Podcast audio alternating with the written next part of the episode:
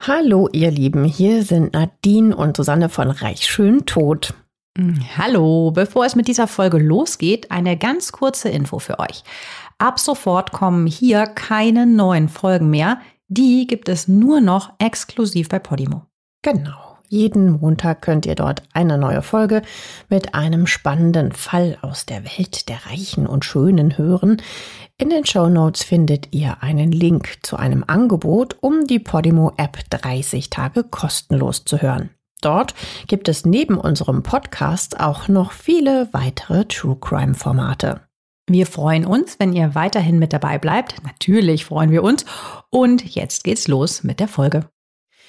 Unser heutiger Fall führt uns in die USA, genauer gesagt in einen luxuriösen Vorort der Millionenmetropole Chicago. Wer in dem 33.000 Einwohnerort Northbrook lebt, hat es geschafft. Eine Familie hat hier pro Jahr durchschnittlich 166.000 Dollar zur Verfügung. Durchschnittlich. Durchschnittlich. Kriminalität oder gar Gewaltverbrechen kennt man hier nur aus dem Fernsehen. Bis zum 9. Juni 1982 gab es in Northbrook keinen einzigen Mord. Doch an diesem Tag wird in dem beschaulichen Ort ein deutscher Selfmade-Millionär erschossen. Der 38-Jährige wird regelrecht in seinem Haus hingerichtet. Eingebrochen wurde in der Villa nicht. Es wurde auch nichts gestohlen. Es scheint sich um eine sehr persönliche Tat gehandelt zu haben. Doch die Polizei tappt im Dunkeln und kann keine Beweise finden. Oder steckt etwa die Mafia hinter dem grausamen Verbrechen? Das erfahrt ihr heute bei Reich Schön Tot. Hi, ich bin Susanne. Und hallo, ich bin Nadine. Auch heute haben wir wieder die Namen der Personen in diesem Fall geändert, um die Privatsphären der Hinterbliebenen zu schützen. Ihr kennt das ja mittlerweile. Aber lass uns jetzt mit dem Mord starten. In den frühen Morgenstunden des 9. Juni 1982 kommt Marie Lehmann mit ihrer Stiefmutter Judy zu Hause an. Es ist kurz nach 4 Uhr morgens. Ungewöhnlich spät, denn Marie ist erst 14 Jahre alt. Die beiden wundern sich. In der Richland Lane steht in der Auffahrt der Rolls-Royce, den Thorsten Lehmann seiner Frau Judy geschenkt hat.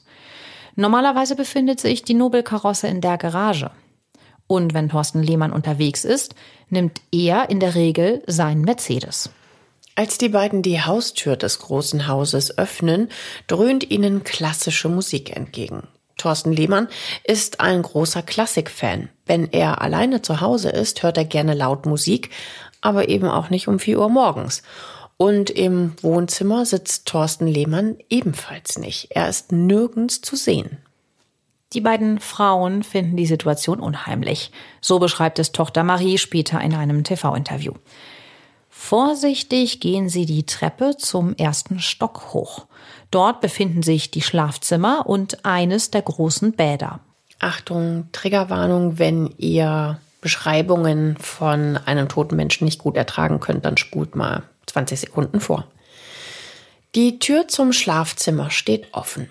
Auf dem Boden liegt Thorsten Lehmann in einer riesigen Blutlache. Es sieht aus wie auf einem Schlachtfeld. Das Gesicht des Opfers ist kaum mehr zu erkennen.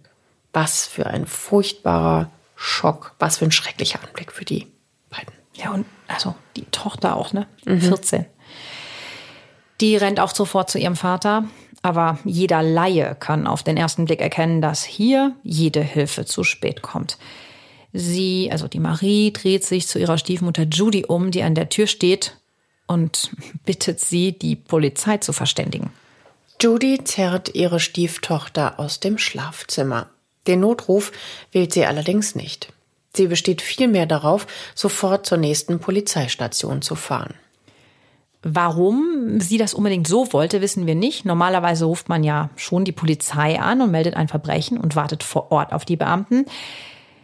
Außerdem hat Judy in der Nacht ordentlich gebechert. Eigentlich ist es unverantwortlich, dass sie sich anschließend hinter das Steuer des Mercedes setzt und mit der 14-jährigen Marie zum Northbrook Police Department fährt, das eineinhalb Kilometer vom Lehmann-Haus entfernt ist. Dort treffen sie gegen 4.30 Uhr ein. Wir können hier natürlich nur spekulieren. Vielleicht hatte sie Todesangst, weil der Mörder noch im Haus sein könnte. Möglicherweise wollte sie auch einfach ganz schnell weg von der Villa, in der ihr Ehemann gerade erschossen wurde. Vielleicht hatte sie einfach einen Schock. Ja, das mit dem Schock könnte sein, kann man aber so ein bisschen einschränken, denn sie wirkt trotz des vielen Alkohols im Blut klar, spricht deutlich und wählt ihre Worte mit Bedacht aus. Und auch von einem Mörder ist übrigens keine Rede. Den Polizisten auf der Wache sagt Judy nämlich, dass ihr Mann Selbstmord begangen habe. Die Beamten sind von den beiden Frauen, die mitten in dieser lauen Sommernacht in dem ruhigen Ort auf ihrer Wache auftauchen, völlig überrascht. Sie bitten Marie und Judy auf dem Revier zu warten, während Kollegen zum Haus fahren. Ja, das machen sie auch. Und Judy legt sich äh, sogar einfach auf den nackten Boden und macht dann auch ein Nickerchen. Also das ist schon äußerst ungewöhnlich. Jemand, der gerade seinen Mann erschossen aufgefunden hat, legt sich jetzt normalerweise nicht zum Schlafen auf den Fußboden in einem Polizeirevier. Ja, vielleicht ist das dann aber auch so ein bisschen der Tribut an den Alkohol. Das Ermittlerteam kommt gegen 4.50 Uhr am Tatort an. Auch ihnen bietet sich ein Anblick des Grauens. Triggerwarnung, jetzt kommt halt nochmal die Beschreibung der Leiche. Thorsten Lehmann ist offensichtlich tot. Die Leiche ist splitternackt und liegt auf dem Rücken. Es sieht so aus, als ob Thorsten Lehmann gerade aus der Dusche kam, als der Mörder ihn überraschte. Der leblose Körper ist übersät mit Einschusslöchern. Insgesamt zählen die Beamten zehn Treffer. Alleine im Gesicht wird Thorsten Lehmann von fünf Kugeln getroffen. Ein Selbstmord, wie von der Ehefrau angegeben, war es also definitiv nicht. Die Ermittler verständigen die Spurensicherung. Die kann mehrere Patronenhülsen sicherstellen, aber sonst gibt es keinerlei Spuren. Der oder die Täter haben weder Fingerabdrücke hinterlassen, noch wurde eingebrochen. Das Opfer muss also seinen oder seine Mörder gekannt haben. Auch dass überhaupt nichts gestohlen wurde, spricht für eine Beziehungstat.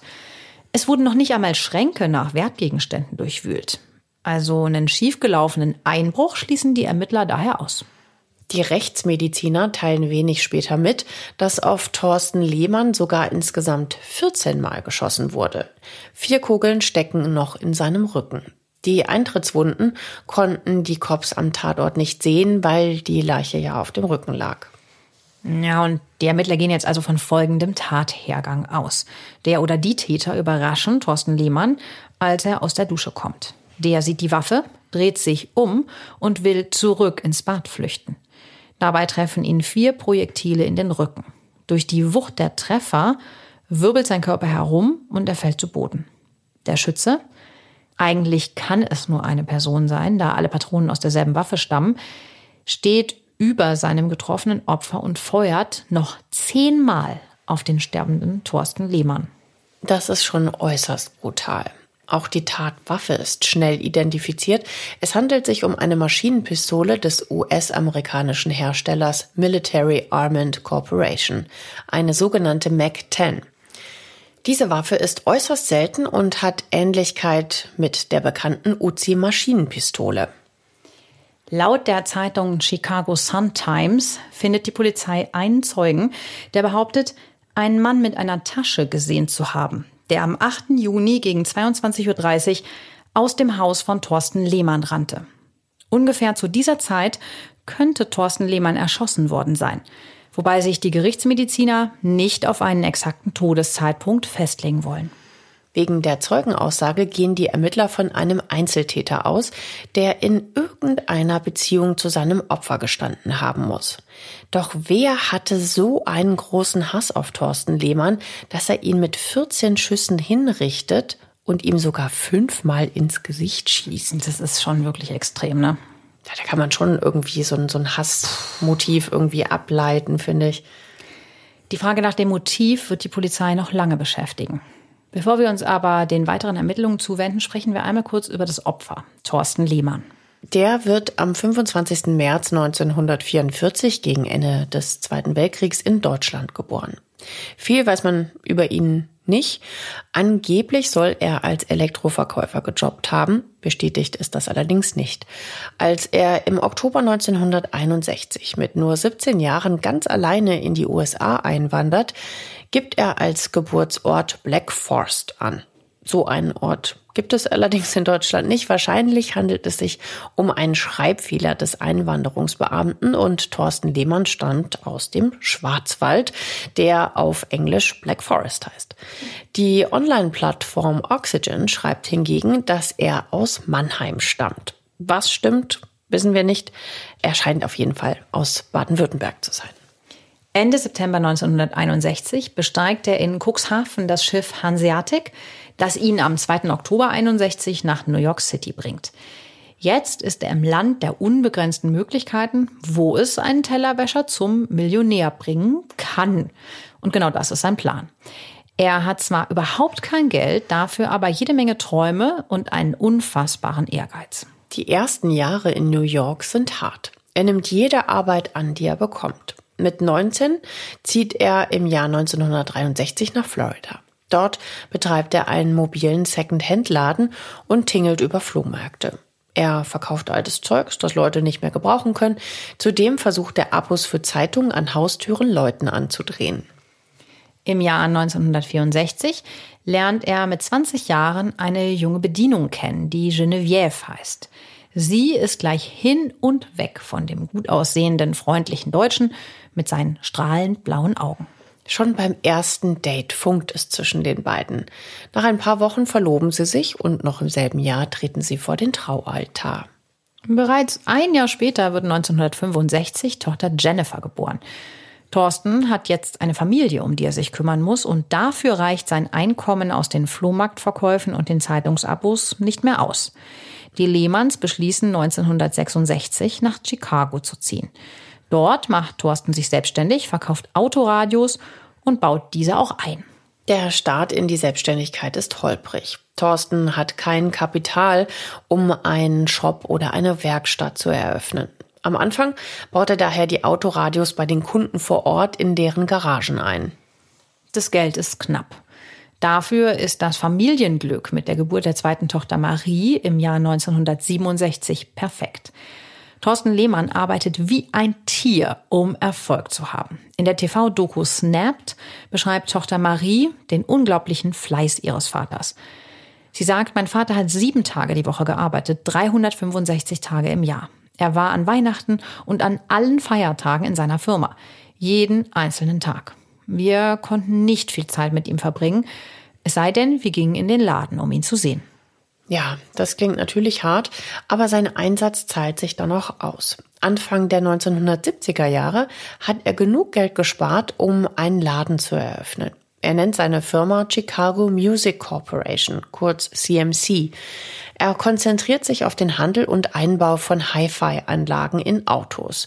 Die sind damals völlig neu auf dem Markt und viele wollen den fetten Stereo-Sound in ihren Autos haben. Thorsten Lehmann gilt als Pionier in dieser Branche. Schnell bekommt er den Namen Stereo King von Chicago verliehen. Sein Business geht durch die Decke. Und Mitte der 1970er Jahre erfüllt sich die Traumstory. Der arme Schlucker aus Deutschland, der vor ein paar Jahren nur mit ein paar Dollar in die USA einwandert, hat es zum Millionär geschafft. Dabei hilft ihm auch seine freundliche Art, die bei jedem gut ankommt. Seine Tochter Marie sagt über ihn, alle liebten ihn, sein Lachen, sein Lächeln, seine wunderschönen blauen Augen erhellten einen Raum, wenn er ihn betrat. Er war sehr gesellig und sehr freundlich. Thorsten Lehmann genießt sein neues Leben in vollen Zügen.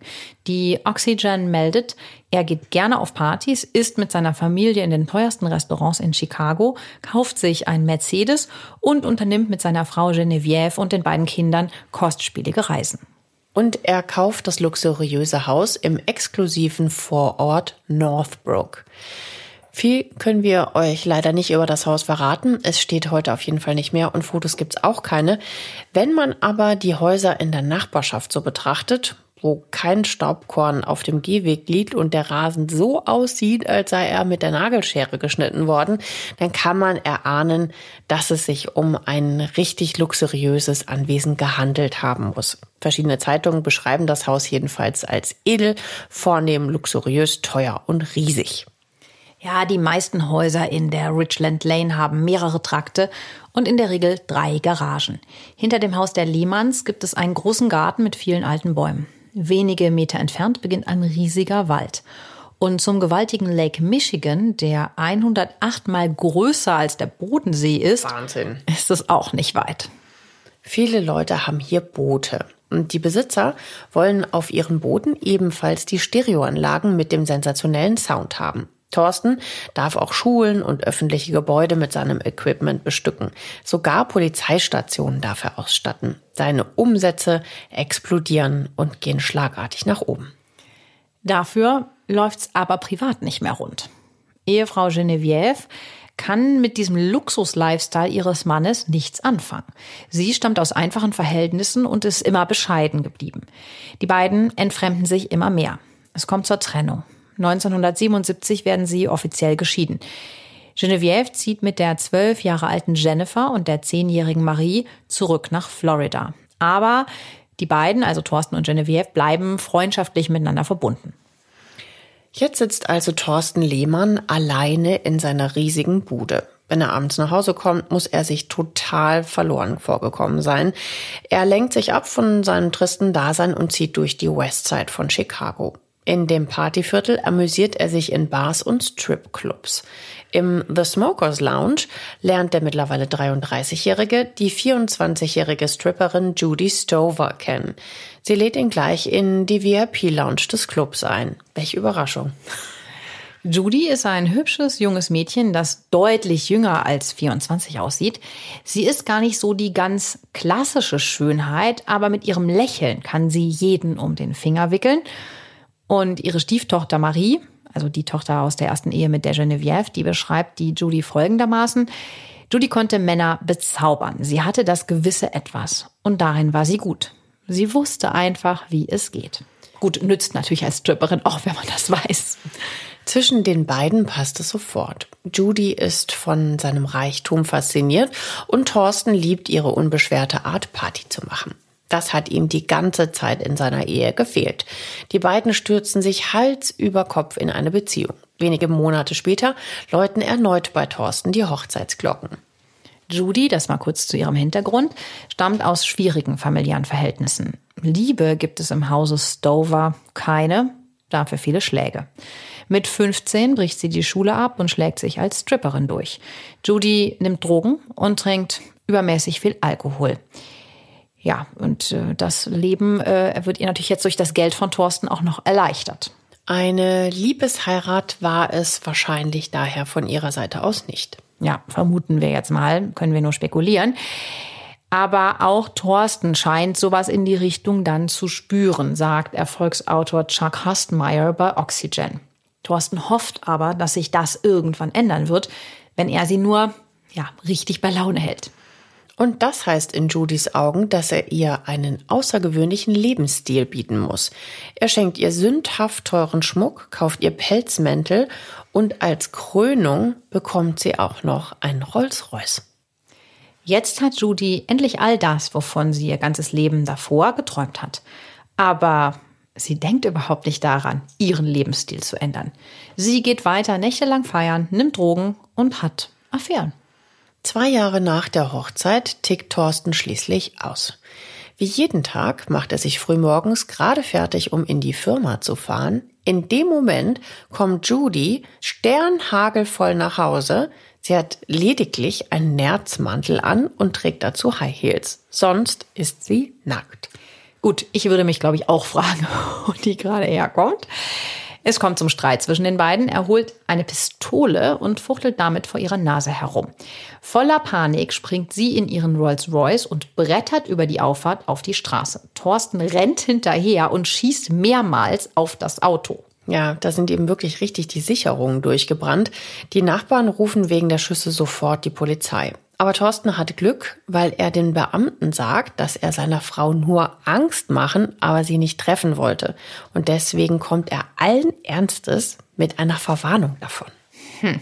Vielleicht auch, weil er die Stereoanlage im Polizeipräsidium eingebaut hat? Ja, vielleicht. Auch nach diesem krassen Vorfall ändert Judy ihr Verhalten aber nicht. Als sie mitten in der Nacht mehrere Champagnergläser in der Innenstadt von Chicago aus dem Fenster ihres Rolls-Royce schmeißt, wird sie von der Polizei aufgehalten. Ihr Begleiter ist ein polizeibekannter Drogendealer. Unter dem Fahrersitz wird außerdem eine Pistole gefunden. Doch wie durch ein Wunder hat auch dieser Vorfall keine Konsequenzen. Für Judy diesmal. Judy Lehmann scheint von ihrem Mann mittlerweile schwer gelangweilt zu sein. Die beiden sehen sich kaum noch. Er geht jeden Tag von früh bis tief in die Nacht arbeiten. Wenn er nach Hause kommt, zieht sie gerade los, um sich zu amüsieren. Sie bleibt ausschließlich wegen des Geldes bei ihm, vermuten wir. Davon geht zumindest auch der Staatsanwalt aus. Im Oktober 1981 reicht es Thorsten endgültig. Seine Frau hat mal wieder eine Affäre. Aber diesmal macht sie sich gar nicht mehr die Mühe, ihre Beziehung zu verheimlichen. Sie spricht ganz offen darüber, so als würde sie von ihrem Einkauf beim Bäcker erzählen. Thorsten hat jetzt echt die Schnauze voll von seiner Frau. Er beschließt, die Scheidung einzureichen und wirft sie aus der Villa. Kurz darauf darf sie aber dann doch zurückkehren. An Weihnachten 1981 intensiviert Thorsten wieder den Kontakt zu seiner Ex-Frau Genevieve und bittet sie zurück nach Chicago zu kommen. Er will allerdings nicht wieder mit ihr zusammenkommen. Sie soll sich vielmehr um die Buchhaltung seiner Firma Chicago Music Corporation kümmern. Das hat sie schon bis zur Scheidung mit Erfolg getan, denn bei den Finanzen der Firma geht es mittlerweile drunter und drüber. Darüber sprechen wir gleich noch. Genevieve willigt ein, zum Wohle der Kinder, die ihren Vater vermissen. Aber auch aus egoistischen Gründen, denn genau wie Judy, also die neue Frau, hängt auch sie und auch ihre beiden Töchter finanziell am Tropf von Thorsten. Und die Buchhaltung, die sie jetzt sieht, ist eine einzige Katastrophe. Als Genevieve die Bilanzen unter die Lupe nimmt, ist sie völlig geschockt. Thorsten und seine Chicago Music Corporation sind praktisch pleite. Viele seiner kostspieligen Anschaffungen sind mit den Krediten finanziert. Die meisten Darlehen kann er aber gar nicht mehr bedienen. Im Dezember 1991 kommt es mal wieder zu einem heftigen Streit zwischen Judy und Thorsten. Die hatten sich ja auch wieder angenähert, die durfte ja wieder einziehen. Laut der Zeitung Chicago Tribune geht Judy sogar zur Polizei und beschwert sich, dass ihr Mann ihr zahlreiche Wertgegenstände weggenommen hätte. Es geht um einen Diamantring, eine Diamantkette und zwei Pelzmäntel und auch noch ein paar andere Kleidungsstücke im Wert von rund 127.000 Dollar. Nach heutigem Wert wären das sogar 380.000 Dollar. Da aber Thorsten das alles bezahlt hat, gehören die Sachen offiziell ihm. Im Januar 1982 zieht Judy schließlich zu ihrem Lover Roger Cole, der sich als Tennisprofi ausgibt, in Wirklichkeit aber halbtags in einem Waffengeschäft jobbt. Er wohnt sogar noch zu Hause bei seinen Eltern. Für Judy ist das ein tiefer Fall. Gestern noch in einer Luxusvilla, heute im Kinderzimmer ihres Freundes. Schön. Schön gesagt. Das schmeckt ihr natürlich überhaupt nicht, ne? Sie kommt wieder bei Thorsten angekrochen und sagt, dass ihr das alles ganz schlimm leid tut und dass sie die Affäre beendet hätte. Und tatsächlich, der nette Thorsten gibt ihr nochmal eine Chance. In Wirklichkeit ist sie aber immer noch mit Roger Cole zusammen. Und ja, sie hat ja gar keinen Bock auf seine ärmlichen Verhältnisse, denen wollte sie ja unbedingt entfliehen. Ja, das weiß Thorsten aber nicht. Trotzdem spürt er, dass es mit Judy und ihm einfach nichts mehr wird. Es ist einfach keine Liebe mehr da. Also er probiert so kurz noch, aber dann, nee. Thorsten will die Scheidung und bleibt dann auch dabei. Judy darf aber so lange bei ihm in der Villa wohnen bleiben, bis das durch ist. Und damit sind wir an der Stelle in Thorstens Lebensgeschichte angekommen, die im Juni 1982 beendet wird. Und das bringt uns zurück zu den Ermittlungen. Als die Beamten den Tatort näher inspizieren, wundern sie sich. Überall im Haus liegen stapelweise unbezahlte Rechnungen. Mahnungen häufen sich, Kredite werden nicht mehr bezahlt, Hypotheken nicht mehr bedient. Das erstaunt die Ermittler. Der Stereo King von Chicago, der Millionen verdient, der soll jetzt seine Rechnung nicht mehr bezahlen können? Ein Sergeant sagt in der TV-Doku Snapped, das Leben der Lehmanns war eine Fassade. Das Haus steht in einer schönen Gegend. Innen war es aber eine einzige Müllhalde. Es gab stapelvolle unbezahlte Rechnungen. Gas, Strom, Hypotheken, Kredite für die Autos. Die beiden lebten einfach gnadenlos über ihre Verhältnisse, obwohl ja Thorsten so viel Geld verdiente. Die Beamten können sich keinen Reim auf den finanziellen Background machen. Wenn Thorsten Lehmann wirklich pleite war, dann würde eines der besten Motive für einen Mord wegfallen. Geld. Die Ermittler gehen der Spur dennoch nach, nur jetzt eben ein bisschen anders, denn vielleicht hat sich Thorsten in höchster finanzieller Geldnot ja, ja, Geld von einem Kredithai oder der Mafia geliehen und konnte sein Darlehen nicht zurückzahlen. Die Mafia ist ja in Chicago stark vertreten. Aber diese Theorie verwerfen die Polizisten schnell wieder. Wenn du der Mafia Geld schuldest, benutzen die eigentlich andere Mittel. Achtung, Triggerwarnung. Es geht jetzt irgendwie um die Gewalt, die Menschen angetan werden von Seiten der Mafia. Also jetzt mal kurz so eine Auflistung, was die Mafia so tun würde, um dich zum Bezahlen zu bringen. Erst brechen sie dir einen Finger, dann die ganze Hand oder du bekommst eine Kugel ins Knie geschossen. Umgebracht wirst du in der Regel aber nicht. Sie wollen ja dein Geld zurück. Und Tote zahlen keine Schulden selbst wenn die Mafia jemanden aus dem Weg räumt, dann geschieht das eigentlich mit einem in Anführungszeichen sauberen Kopfschuss oder derjenige verschwindet gleich auf Nimmerwiedersehen. Aber hier haben wir es ja mit einem regelrechten Gemetzel zu tun und das ist alles überhaupt nicht mafiatypisch. Also zusammengefasst, so wirklich verwertbare Spuren gibt es bisher keine. Daher sehen sich die Ermittler die letzten Stunden im Leben von Thorsten Lehmann nochmal ganz genau an. Am 8. Juni 1982 verlässt er um kurz nach 19 Uhr seine Firma. Er sagt seiner Ex-Frau Genevieve, die ja die Buchhaltung bei Chicago Music Corporation macht, dass er Judy bei sich zu Hause treffen wolle, um letzte Details für die Scheidung zu besprechen. Kurz danach macht auch Genevieve Feierabend. Sie setzt sich in ihr Auto und fährt zu Pinocchios Pizza Pub. In dem Restaurant ist sie mit ihrer Tochter Marie zum Abendessen verabredet. Als sie dort ankommt, ist sie überrascht, denn nicht nur Marie sitzt am reservierten Tisch, sondern auch Judy Lehmann. Die sollte an diesem Abend ja eigentlich in der Richland Lane sein, um mit Thorsten über die Scheidung zu reden. Das hat ja äh, Thorsten vor fünf Minuten noch gesagt, als er die Firma verlassen hat.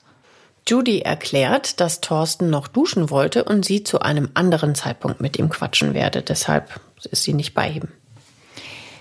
Judy ist gut drauf und bester Laune. Nach dem Abendessen schlägt sie vor, dass sie alle gemeinsam noch um die Häuser ziehen sollten. Genevieve ist von dieser Einladung etwas überrascht. Also, sie mochte mich nicht, sagt Genevieve. Dass wir diesen Abend zusammen verbrachten, war sehr seltsam, erklärt sie später den Beamten. Genevieve, Marie und Judy ziehen also gemeinsam los. Wir halten es nochmal kurz fest. Die Ex, die jetzt Ex, und die Tochter der ersten Ex. Ja. Aber ist natürlich gar nicht so leicht, in einen Club reinzukommen. Schließlich ist Maria erst 14 Jahre alt und in den USA gilt ein strenges Alkoholverbot für Leute, die noch keine 21 Jahre alt sind. Also normalerweise haben daher unter 21-Jährige gar keinen Zutritt zu solchen Clubs, in denen Alkohol ausgeschenkt wird.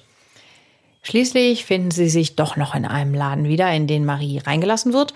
Und Judy ist da voll in ihrem Element, trinkt mehrere Longdrinks und rockt die Tanzfläche. Gut, sie hatte ja eh diesen exzessiven ähm, Lebenswandel. Sie lässt Marie, also ihre Stieftochter, sogar mal von ihrem Gin Tonic probieren. Genevieve bleibt nüchtern, sie muss noch fahren. Und ihr gefällt das Ganze, vermuten wir jetzt mal, nicht so besonders. Gegen 3.30 Uhr machen sie sich auf den Heimweg. Genevieve fährt zur Ridgeland Lane. Dort soll Marie heute übernachten. So war es mit Thorsten ausgemacht.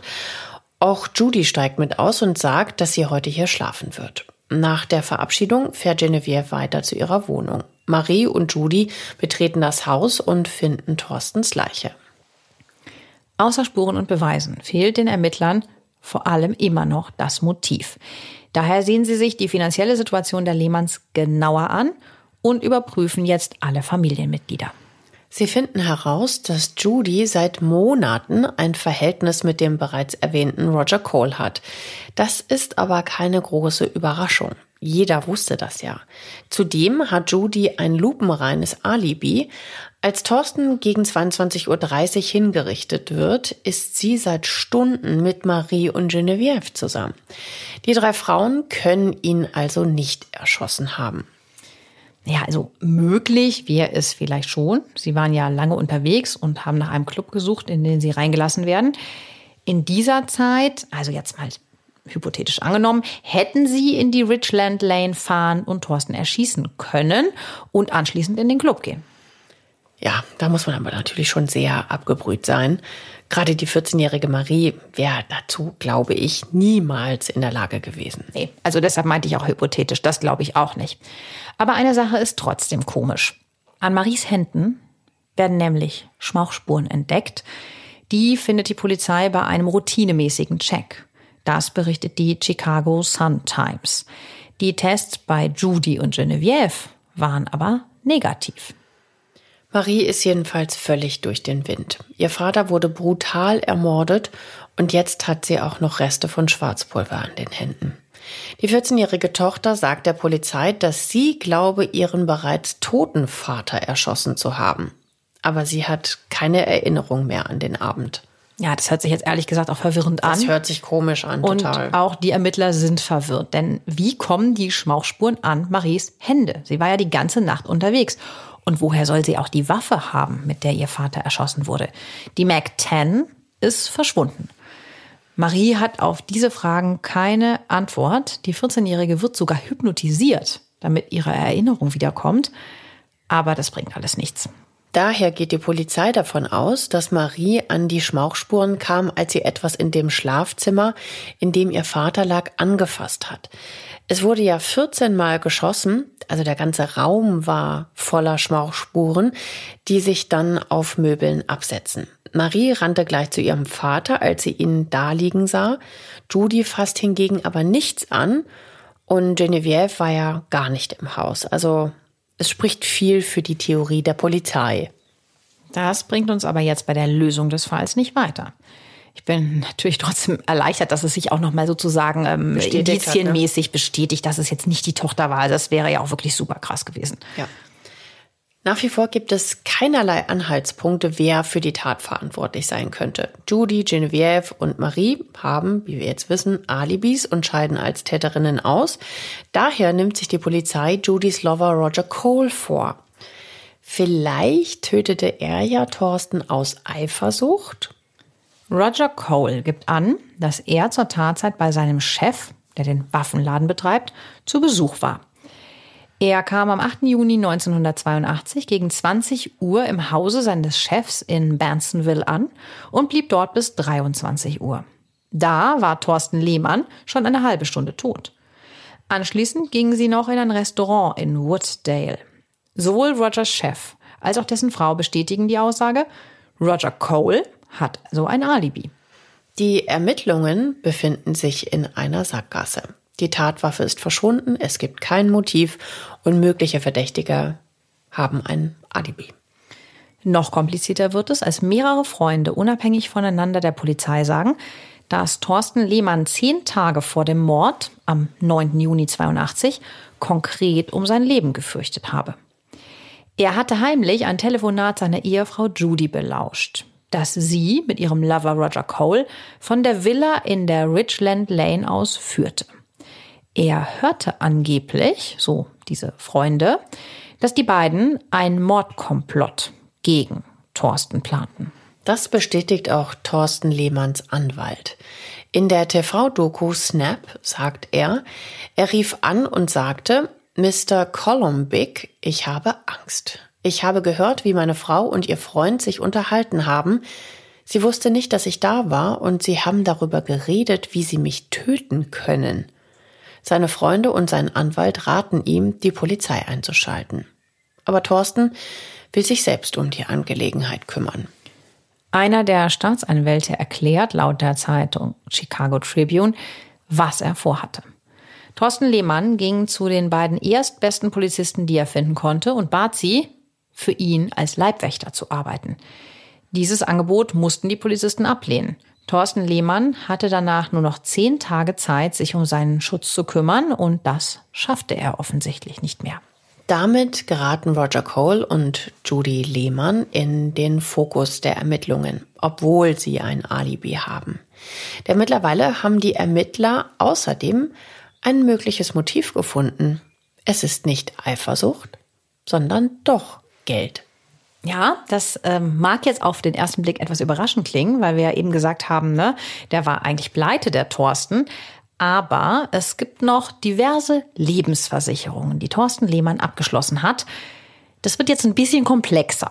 Ja, aber wir dröseln das mal ganz leicht verständlich auf. Also, Thorsten Lehmann hat vor ein paar Jahren zwei Lebensversicherungen abgeschlossen. Eine Police hat einen Wert von 150.000 Dollar, die andere beträgt 100.000 Dollar. Beide Policen sind bei unterschiedlichen Versicherungen abgeschlossen und in beiden ist seine Frau Judy als Empfangsberechtigte eingetragen. Sie allein bekommt also das Geld, falls er sterben sollte. Und genau das will Thorsten Lehmann im Zuge der Scheidung ändern. Stattdessen will er seine beiden Töchter, Jennifer und Marie, als Begünstigte eintragen. Deshalb ruft er im März 1982 die zuständigen Sachbearbeiter der beiden Versicherungen an und bittet sie, jeweils die Policen entsprechend umzuschreiben. So etwas geht natürlich nicht am Telefon. Er bekommt von den Versicherungen jeweils ein Formular zugeschickt, um die Änderungen schriftlich zu bestätigen. Bei der Lebensversicherung über 100.000 Dollar klappt das auch ohne Probleme. Bei der anderen Versicherung, bei der die Police über 150.000 Dollar abgeschlossen ist, hakt es hingegen. Als er die neue Versicherungspolice erhält, steht dort nach wie vor seine noch Ehefrau Judy als alleinige Begünstigte drin. Er ruft bei der Versicherung an und meldet den Fehler. Der Sachbearbeiter verspricht sich darum zu kümmern. Also es ist halt ein Versehen, die haben einfach wieder dieselbe eingetragen. Aber das zieht sich in die Länge. Als Thorsten Lehmann am 9. Juni 1982 stirbt, steht immer noch Judy als Begünstigte in dem Versicherungsschein. Unglaublich, oder? Also diese Schlafmützigkeit des Sachbearbeiters oder der Sachbearbeiterin ist natürlich für die beiden Töchter sehr ärgerlich. Bislang ist aber noch nichts Illegales passiert. Das ändert sich aber schnell, als die Ermittler entdecken, dass Thorsten kurz vor seinem Tod noch eine weitere Risikolebensversicherung bei der gleichen Versicherungsfirma abgeschlossen hat, die es nicht hinbekommen hat, die Police über 150.000 Dollar zu ändern. Bei der neuen Police geht es sogar um einen Versicherungswert von 250.000 Dollar. Und das macht die Ermittler jetzt wirklich stutzig. Denn jemand, der pleite ist, schließt eigentlich nicht auch noch zusätzlich eine Versicherung ab, die ihn mehrere hundert Dollar pro Monat kostet. Aber es wird noch besser.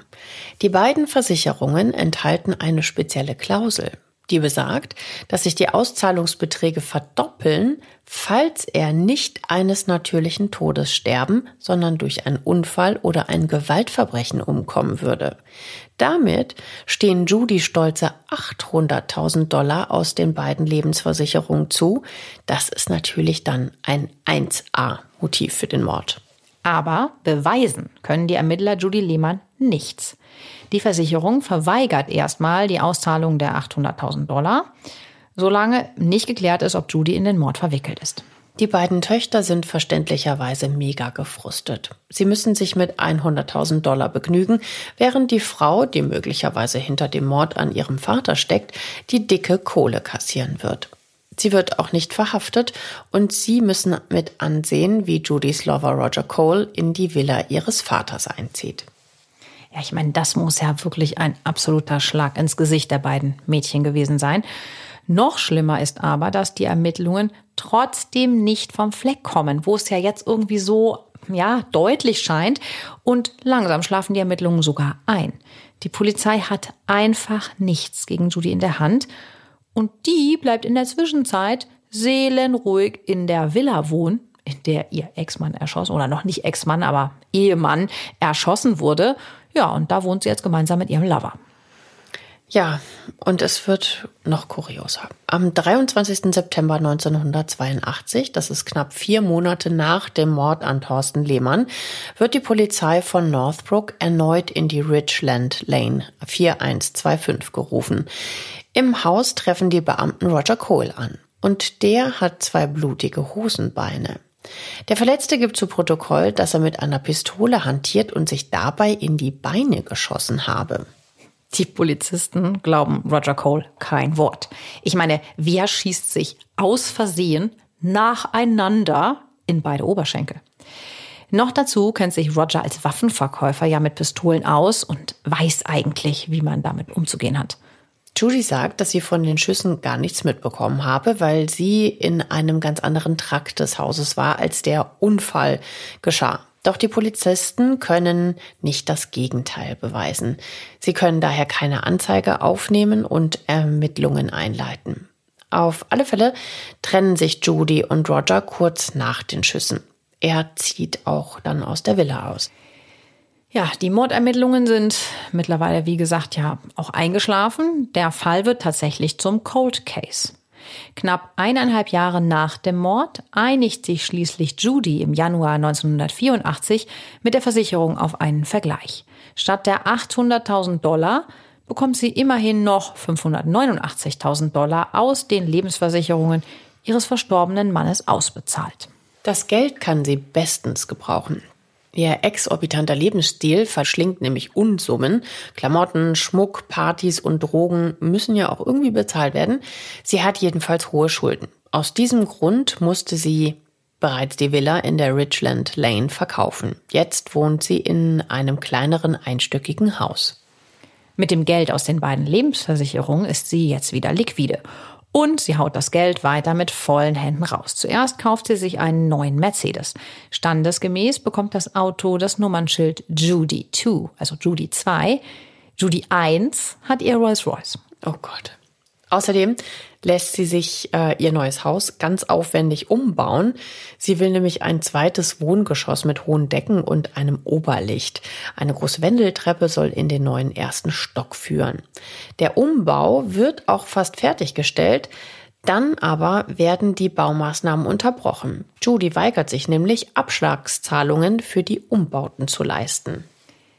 Im Jahr 1985 kommt endlich wieder etwas Bewegung in den Mordfall.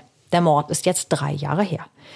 Das Bureau of Alcohol, Tobacco, Firearms and Explosives, kurz ATF, ermittelt gegen einen Waffenschieberring in Chicago. Ein ATF-Ermittler gibt sich undercover als interessierter Käufer aus. Ein Waffenhändler namens Randall Dancy geht auf den Deal ein. Randall Dancy bietet dem verdeckten Ermittler mehrere gestohlene Waffen und einen geklauten Pkw an. Direkt danach wird dieser Randall Dancy verhaftet. Als Bundesbehörde hat die ATF kein Interesse an Autohehlerei. Das ist kein Bundesverbrechen. Der verdeckte ATF-Ermittler gibt die Infos daher an seine Kollegen von der Staatspolizei in Illinois weiter. Die sollen sich um das geklaute Auto kümmern. Und der zuständige Beamte der Staatspolizei traut seinen Augen nicht, als er jetzt die Akte des ATF-Ermittlers über den Fall liest. Der erwähnt in seinem Protokoll nämlich eine kuriose Geschichte. Bei einem Treffen erzählte Randall Dancy eine wilde Story. Einmal habe er eine Maschinenpistole ausprobieren wollen. Als er den Abzug wieder loslässt, hat die Maschinenpistole immer weiter geschossen. Glücklicherweise sind die Schüsse nur in die Kellerdecke gegangen, verletzt wurde niemand. Randall Dancy erwähnt auch das Modell der mangelhaften Maschinenpistole. Es war eine Mac 10. Bei dem Polizisten schrillen alle Alarmglocken. Er kann sich noch genau an den Mord an Thorsten Lehmann erinnern, der mehr als drei Jahre zurückliegt, und als Tatwaffe wurde die äußerst seltene Mac 10 identifiziert. Also ich meine, kann das jetzt wirklich ein Zufall sein? Der Cop überprüft den festgenommenen Waffenschieber Randall Dancy. Und da gibt's die nächste Überraschung. Dancy wohnt zusammen mit einem Mann in einem Haus. Der Name des Mitbewohners lautet Roger Cole, hm. der Ex-Lover von Judy Lehmann und einer der Hauptverdächtigen im Mordfall Thorsten Lehmann. Der ATF-Ermittler und der Polizist haben die Ahnung, dass sie der Lösung des Lehmann-Mordes dicht auf der Spur sind. Die besorgen sich einen Durchsuchungsbeschluss für das Haus, in dem Dancy und Cole leben. Wie die Chicago Tribune meldet, finden sie in der Kellerdecke tatsächlich Geschosse, die aus einer Mac-10 stammen. Die ballistische Untersuchung ergibt, dass die Kugeln aus der Decke aus der gleichen Waffe stammen, die beim Lehmann-Mord verwendet wurde. Okay, jetzt ist natürlich wieder richtig heiß, ne? Diese mhm. Spur. Die beiden Ermittler nehmen sich Randall Dancy zur Brust. Sie geben ihm deutlich zu verstehen, dass er für den illegalen Waffenhandel für viele Jahre hinter Gittern landen wird. Wenn er ihnen aber Informationen bezüglich des Mordes an Thorsten Lehmann liefern könnte, würde sich das äußerst positiv auf sein Strafmaß auswirken. Konkret wollen die Beamten wissen, wer hinter dem Mord steckt und welche Rolle Roger Cole und Judy Lehmann dabei spielten. Dancy soll mit einem versteckten Mikro Judy Lehmann ein Geständnis entlocken, das die Ermittler aufzeichnen. Dancy hat keine andere Wahl, er lässt sich auf den Deal ein. Das sind immer diese spannenden Momente, ne, wenn die dann mhm. da so mhm. im Auto sitzen und mithören. So auch hier. Die Ermittler planen, das Gespräch von einem Van aus zu belauschen und mitzuschneiden, der vor dem Haus von Judy parkt. Als Randall Dancy das Haus von Judy betritt, schleichen sich die Ermittler aus dem Lieferwagen und beobachten, was im Inneren vorgeht. Sie müssen mit ansehen, wie Dancy sein Hemd lüftet, um Judy Lehmann das versteckte Mikro zu zeigen ja, von ihr kommt im Anschluss da natürlich kein Geständnis und die Ermittler sind außer sich. Denn sie wandert daraufhin zurück in den Knast. Es hat jetzt die Frage, ne, war die so clever oder hat er ihr einen kleinen Hinweis gegeben? Die Cops sind auf jeden Fall nach der misslungenen Aktion mega angefressen. So wurden sie noch nie von einem Kriminellen vorgeführt. Sie beschließen, den Fall nochmal ganz von vorne aufzurollen. Jede Spur wird ein zweites Mal überprüft und das alles dauert mehrere Jahre. Schließlich finden sie endlich einen neuen Ermittlungsansatz. Sie stellen fest, dass die Unterschrift auf der Lebensversicherung, die Thorsten Lehmann kurz vor seinem Tod über 250.000 Dollar abschloss, eine eindeutige Fälschung ist. Die Unterschrift auf der Police hat nicht einmal annähernd Ähnlichkeit mit der von Thorsten Lehmann. Das hatten die Kollegen bei ihren Ermittlungen im Jahr 1982 übersehen. Total krass finde ich das. Ja. Vor allen Dingen, wenn die wirklich so anders aussah. Die Ermittler stellen sich jetzt natürlich zwei Fragen.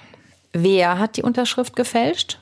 Und wer hat eigentlich die erste und gleichzeitig letzte Rate der Versicherung in Höhe von 450 Dollar im Mai 1982 bezahlt? Thorsten Lehmann war es jedenfalls nicht. Von seinen Konten oder Kreditkarten wurde dieser Betrag nicht abgebucht. Die beiden Cops vom ATF und der Staatspolizei wollen den Scheck bei der Versicherung einsehen. Darauf ist ja vermerkt, von welchem Konto der Betrag abgebucht wurde. Doch der Scheck ist auf mysteriöse Weise verschwunden, obwohl die Versicherung ihn eigentlich aufbewahren muss. Und jetzt kommen halt wieder so Lieblingskops von uns. Also die sind jetzt echt wahre Bluthunde und setzen sich da auf die Fährte. Die geben so leicht nicht auf, die beiden Ermittler. Und sie sehen sich jetzt die Finanztransaktionen von Roger Cole an, die er im Mai 1982 getätigt hat. Und das ist ein Volltreffer. Die Rate für die frisch abgeschlossene Lebensversicherung von Thorsten Lehmann wurde mit der Kreditkarte von Roger Cole bezahlt. Die Ermittler fragen sich, warum ausgerechnet der Lover von Thorsten Lehmanns Ehefrau die Rate für die Lebensversicherung gezahlt hat, die mit einer gefälschten Unterschrift abgeschlossen wurde. Für sie gibt es daher nur eine logische Schlussfolgerung. Der Mord an Thorsten Lehmann war ein von langer Hand geplanter Versicherungsbetrug.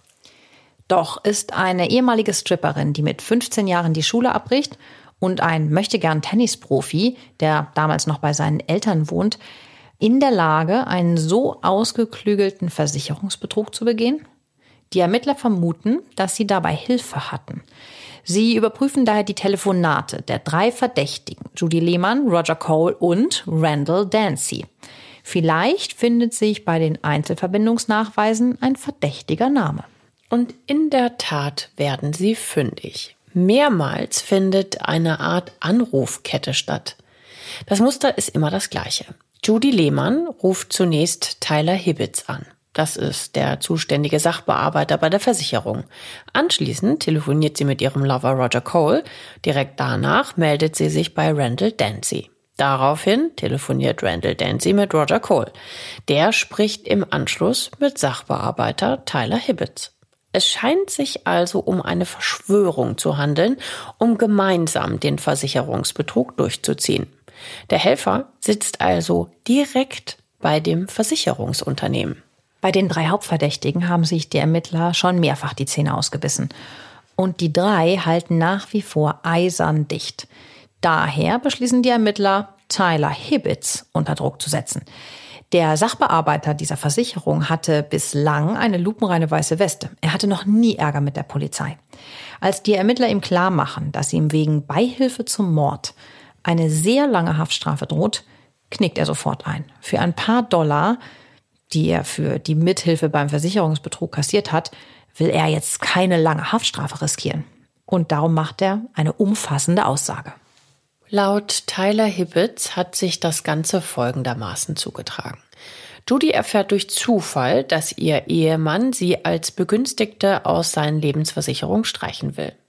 Sie lässt sich von der Versicherung den Namen des Sachbearbeiters geben und besucht ihn unvermittelt in seinem Büro. Dort macht sie ihm schöne Augen, soll ihm sogar Sex angeboten haben und will ihm 3000 Dollar Cash bezahlen, wenn er die Versicherungen nach ihren Wünschen frisiert.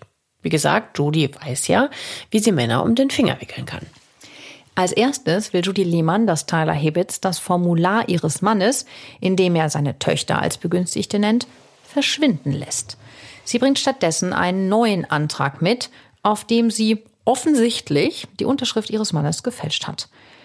Tyler Hibbits soll wieder sie als Begünstigte einsetzen.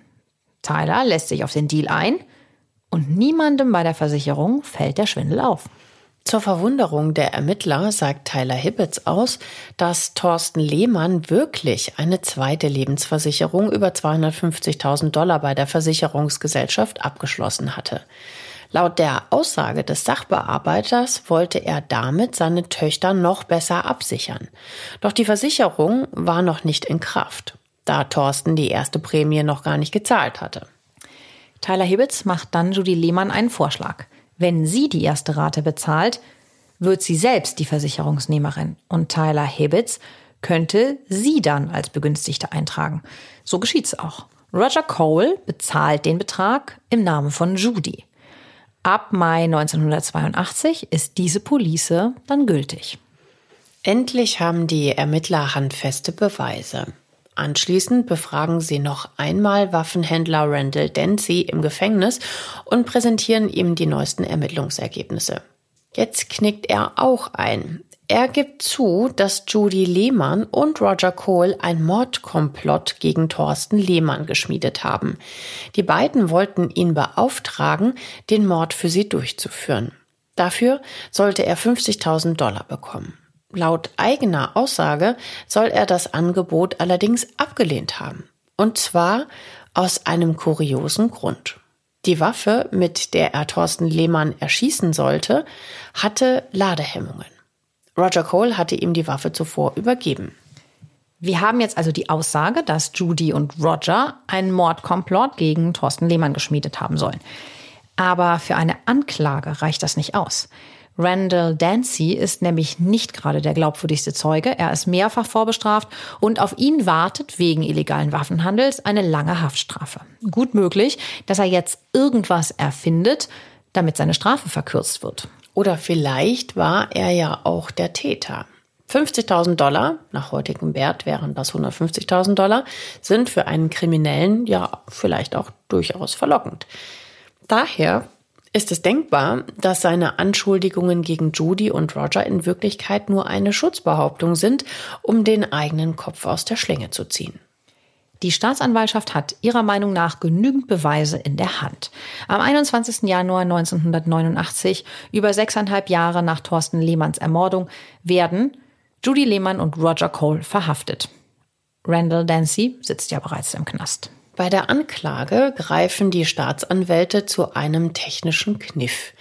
Die drei Beschuldigten Judy Lehmann, Roger Cole und Randall Dancy werden nämlich nicht wegen Mordes angeklagt, sondern wegen Post- und Überweisungsbetrug. Post- und Überweisungsbetrug ist in den USA ja ein gängiges Mittel der Anklage, wenn ein Fall an sich recht klar ist, aber die entscheidenden Beweise fehlen.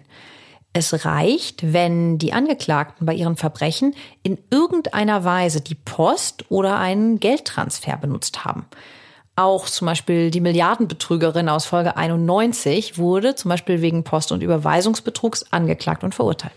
Im Fall von Thorsten Lehmann wurden Versicherungsunterlagen und Schecks mit der Post verschickt, um schlussendlich an das Geld aus den Lebensversicherungen zu kommen. Für die Staatsanwälte ist das natürlich praktisch. Die Anklage muss also lediglich nachweisen, dass die drei Angeklagten sich verschworen hatten, um die Lebensversicherung des Opfers zu kassieren. So gesehen ist es, was das betrifft, egal wer von denen Thorsten Lehmann erschossen hat.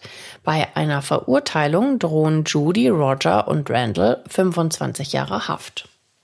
Im November 1989 startet endlich der dreiwöchige Geschworenenprozess gegen Judy Lehmann, Roger Cole und Randall Dancy. Seit siebeneinhalb Jahren ist das Verbrechen gegen Thorsten Lehmann jetzt schon ungesühnt und das soll sich jetzt endlich ändern. Der Hauptbelastungszeuge für die Staatsanwaltschaft ist Tyler Hibbets von der Versicherung. Er beschreibt detailliert, wie die ganze Verschwörung rund um die Lebensversicherung ablief.